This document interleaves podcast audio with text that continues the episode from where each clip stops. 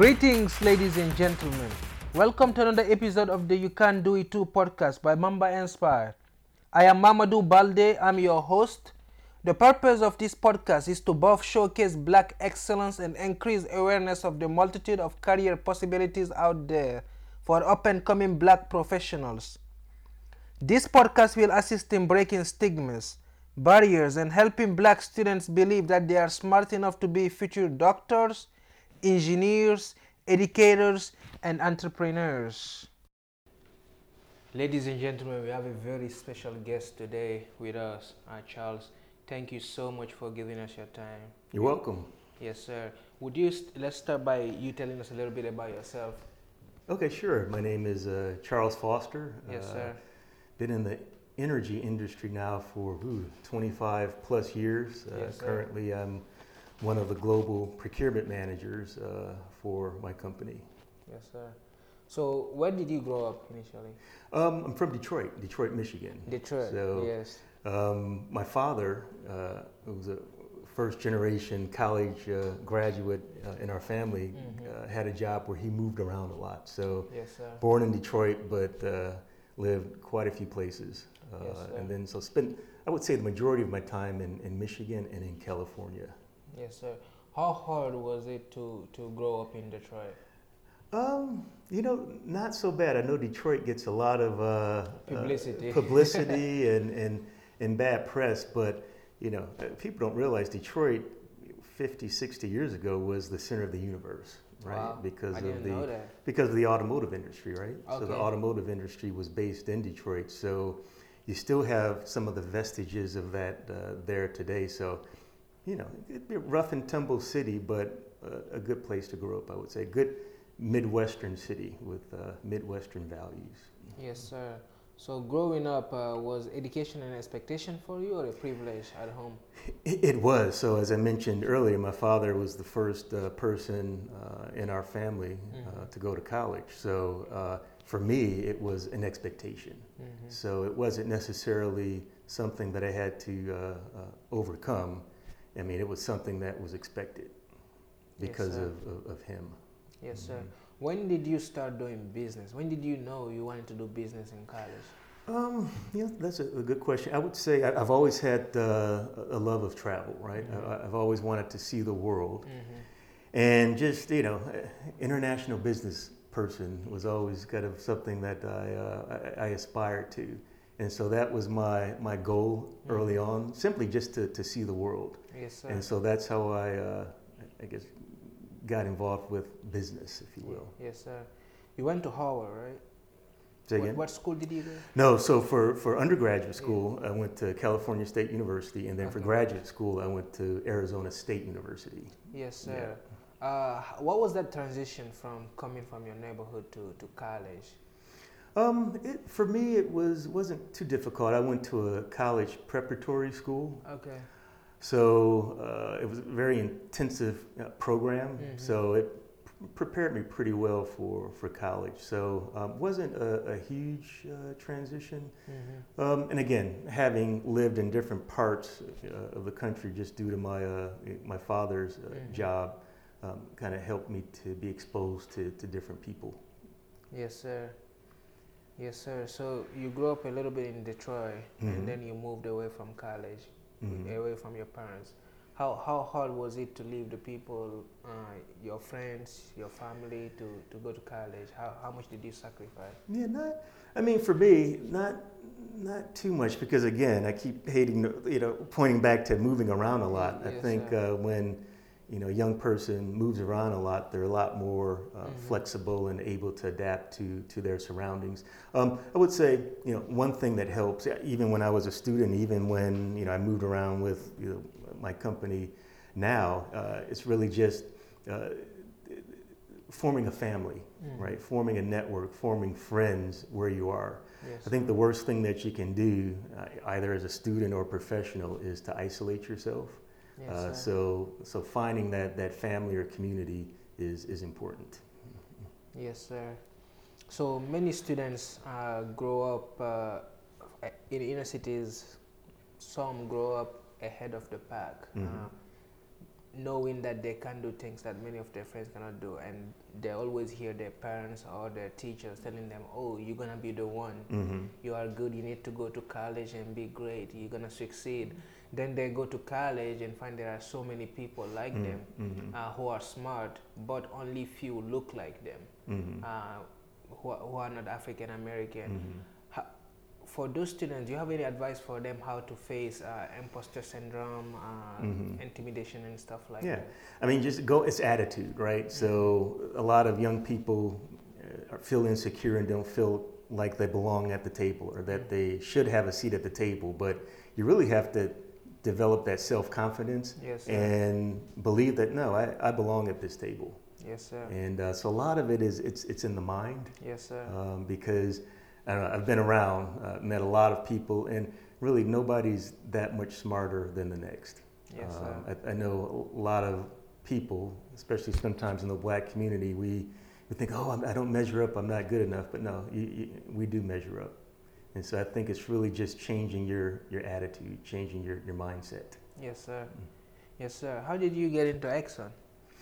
Um, you know, it's interesting. I was uh, actually recruited away uh, Mhm. from another uh, uh, oil company or energy company. Mhm. Um, I really wasn't even looking for a, a job, but Mhm. Uh, my name was out there. Yes, uh, so I was on the, the West Coast at the time, Mhm. and uh, my specialty was developing markets. Mhm. And so, you know, someone at Exxon said, hey, the next time you're in, in Houston, uh, yeah, come in, we want to talk to you. I'm like, okay, that's fine, I'll, I'll talk to you. Not expecting this to be a job interview, Mhm. but um, I, I was on a, a trip and went in just to talk to uh, Exxon at Mhm. the time. And um, yeah, after what, a- four hour, five hour discussion, I was Wow. offered a job. Wow. So it was like, okay, I don't, do I want to, you know, switch companies? But, you know, did a little uh, quick investigating, and I mean, Exxon now ExxonMobil, Mhm. you know, huge global company, Yes, and um, I said, yeah, I think this is a, a company that I want to to try. And again, that was 21 years ago now, and uh, no regrets. Yes, sir. As an African American in the oil and gas industry, eh, we are a minority. Mhm. How hard has it been for you to, to fit in? And can you? How hard was it to earn your uh, coworkers' respect? You know? Um, well, I mean, I think it's one thing about our company is its uh, performance. Everything's going on around me. I really try to keep my head to the ground and and accomplish my my goals and tasks. Yes, sir. Um, you know, I think one thing that helps is to definitely make sure that whatever you're doing, you're you're doing your best, Yes, right? sir. So you know, making sure that um, whatever your specialty is, make sure that you're the, the best at it and you're known for it. yes, sir. So it's really developing. I'm sure people have heard of, of this before. Your personal brand. So figuring out that one, you know, those two, those three things that you're good at, and crafting a brand uh, around yourself. So that's what you're known for. yes, sir. And so that's one way that you can really gain respect. And the great thing about that, it's not just short-term gain. You know, if you're known for something, if, if you know this is your brand, then it's going to follow you. So it's going to uh, pay off dividends uh, many years down the, the line.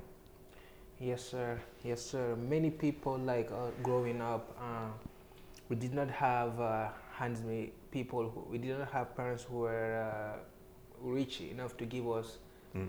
everything we wanted. We had everything we needed, but we Mhm. also learned growing up that we needed to learn how to be independent and learn how to hustle in Mhm. a way. Uh, and when we get great jobs like this, it's kind of we are told to. We have this idea that we need to forget that and be in the professional world. How how hard how how can you bring what you learn at home and still use it uh, to take have an advantage over Mhm. everybody else? Well, I think bringing yourself to work. Yes. sir. right? So I think a lot of times people are trying to uh, maybe be something they aren't, Yes, or sir. trying to mold themselves after some kind of character or even person they admire. But I think one way that you can really uh, bring your best to work is to, to, to be yourself, be authentic. Yes, sir. And that's one thing that I, I try to really encourage uh, young people that I mentor Yes, to, to bring yourself to, to work. And unfortunately, we live in a, a culture now where things are changing and people can, you know, bring their, their true selves to work. So I would say that would be key. Yes, sir. Yes, sir. I also talk to many young people. When I talk to them, I feel like when you have a why, Mhm. it's more important than anything else you have, anything else that you are given.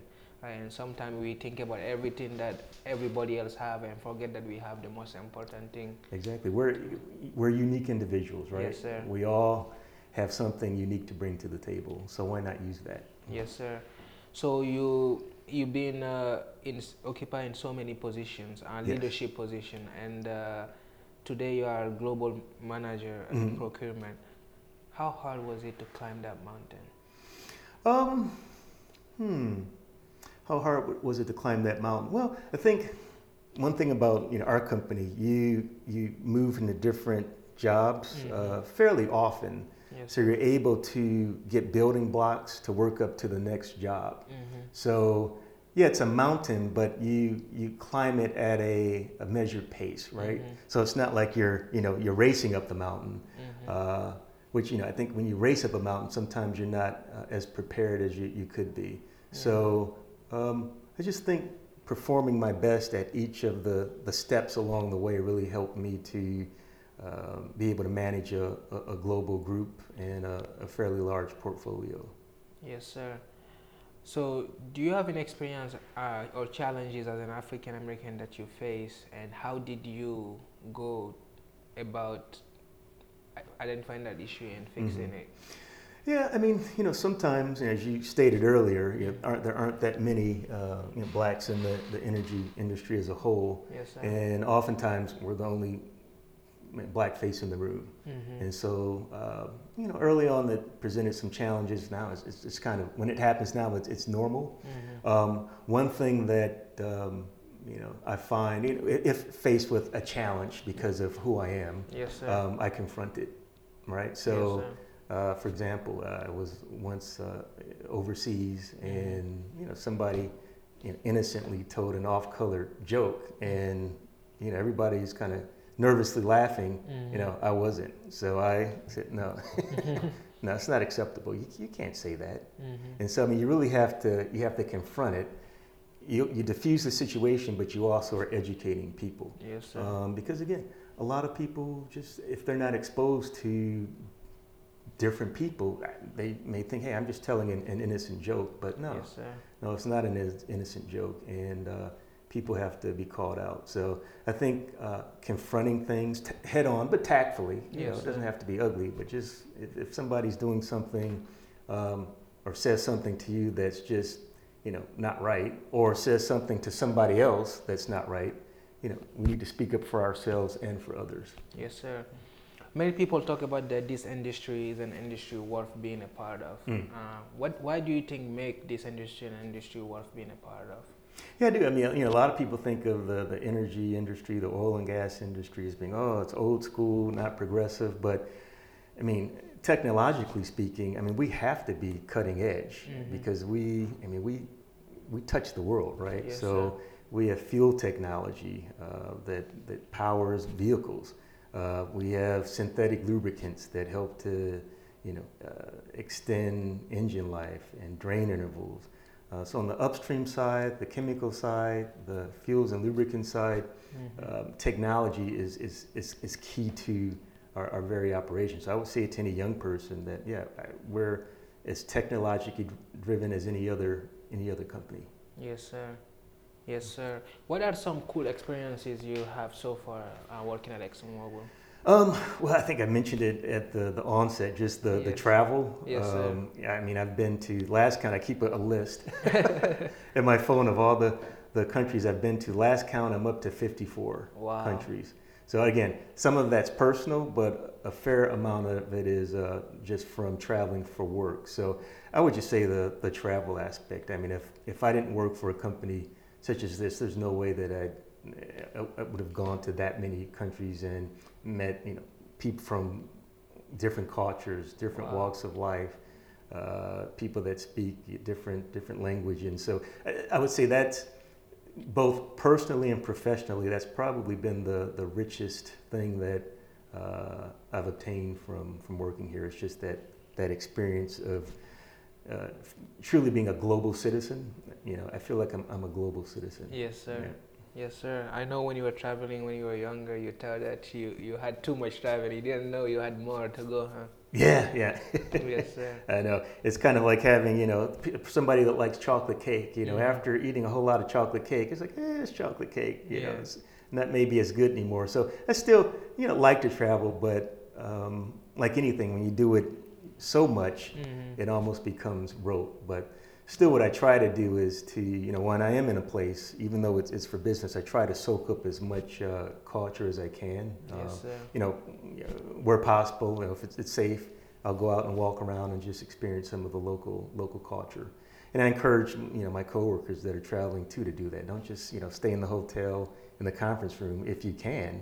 Yeah, Yes, go sir. out and experience uh, where you are because chances are you, you may never go back to that place. Yes, sir.